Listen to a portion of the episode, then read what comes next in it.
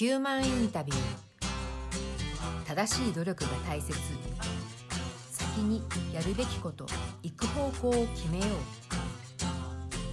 実業家プログラマーひろゆきさん。ロジカルな思考で時に論破や無双と表現され注目されてきたひろゆきさんの人生観に迫った。1%の努力ダイヤモンド社が発行部数16万部を超え好評だ。どのような人へ向けて書かれたのですか？優秀な人は僕の本を読まなくてもうまくやれていると思います。周りに何を言われても好きなことを突き詰められる。でもそうではない人の方が多数派です。そういう人たちに向けて書きました。1%の努力というタイトルに込められた意味は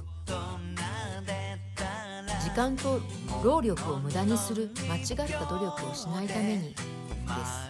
例えば昭和の時代だとうさぎ跳びをした方がいいという話は今になると理にかなっていないとされている。やるべきことが何なのか行くべき方向がどこなのかを先に決めるべきでありそこを正しく決めてから努力していくべきだと思うのです。日頃から周りの人と差をつけるコツはありますか？周りの人がやっていないことに普段から手を出してみてください。有名なドラマであれば誰に聞いても感想が得られる。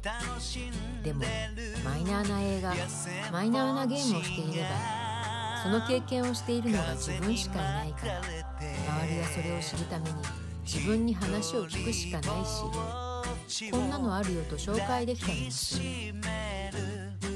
周りの人が経験していないことを経験しているというだけで唯一無二の価値になり武器となる可能性があります。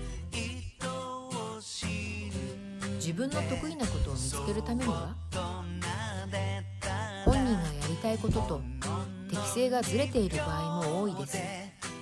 自分がやりたいことでなくてもいろいろなことをやってみて自分はこれが得意なんだなと気づく場合も多い。とにかくやってみることですね。これからの若者にメッセージをお願いします。若いうちに挫折を経験しましょう。挑戦して挫折してを繰り返す。人生で失敗をせず最後までクリアしましたという人は100万人に1人くらいはいると思いますがそれ以外はみんなどこかで失敗挫折をします。そのため若いうちにそうそういう経験をした方がこういうこともあるんだとなる。